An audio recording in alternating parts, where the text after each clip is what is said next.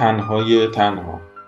خاطرات شهید علی بلورچی به کوشش مرتزا قاضی. خانش محمد رحیم نمازی.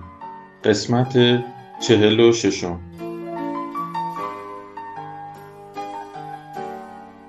داشتیم توی پادگان امام حسن صلوات الله علیه دانشجوها را می بردیم برای اعزام.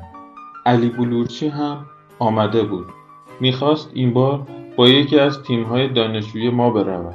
شایدم اومده بود پادگان که من را ببینیم خودش جذب نیرو می‌کرد. به قول بچه ها گولش هم می‌زد و می‌برد جبهه. توی جبهه رفتن سرتیم یه عده از بچه ها بود. به همین خاطر برای خودش بروبیایی داشت. بحث اعزام دانشجویی را که ما راه انداختیم آمد پیش من. گفت چیکار بکنیم گفتم فعلا به من کمک بکن.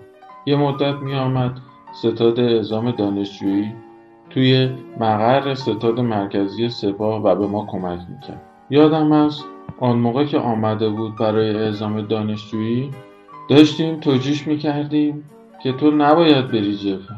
الان خاطرم نیست چرا ولی مخالف رفتنش بودم. علی هم از آن بچه های اهل بحث بود. بهش گیر دادم. تو برای چی انقدر میری جبهه؟ شهید نمیشی؟ حتما یه مشکلی داری. برگشت یه خاطره برام تعریف کرد. گفت توی یکی از عملیات ها یه لحظه از من سوال شد می‌خوای بری یا می‌خوای بمونی؟ بر اساس اعتقاداتی که ما داریم علی به درجه رسیده بود که مخیرش کرده بودند.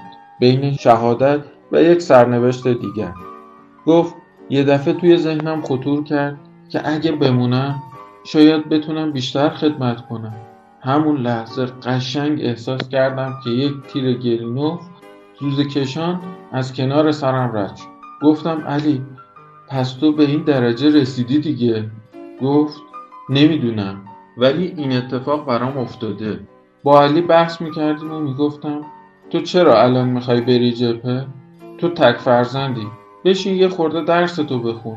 درجه تحصیلیت رو ببر بالا. اینجوری بیشتر به درد جنگ می‌خوری.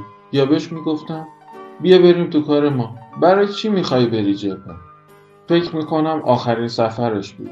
یا همدیگر را جایی دیدیم یا اینکه زنگ زد به خانه ما. گفت سید می‌خوام برم جبهه گفتم علی جون دست بردار.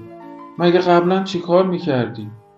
گفت نه خدایی این دفعه دیگه فقط و فقط برای خدا می‌خوام برم جبهه دیگه هیچی توی ذهنم نیست. فقط و فقط برای خدا می‌خوام برم.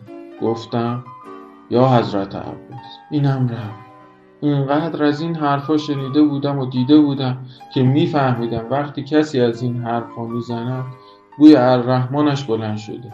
ولی پیش خودم نگه داشتم و به کسی حرفی نزدم.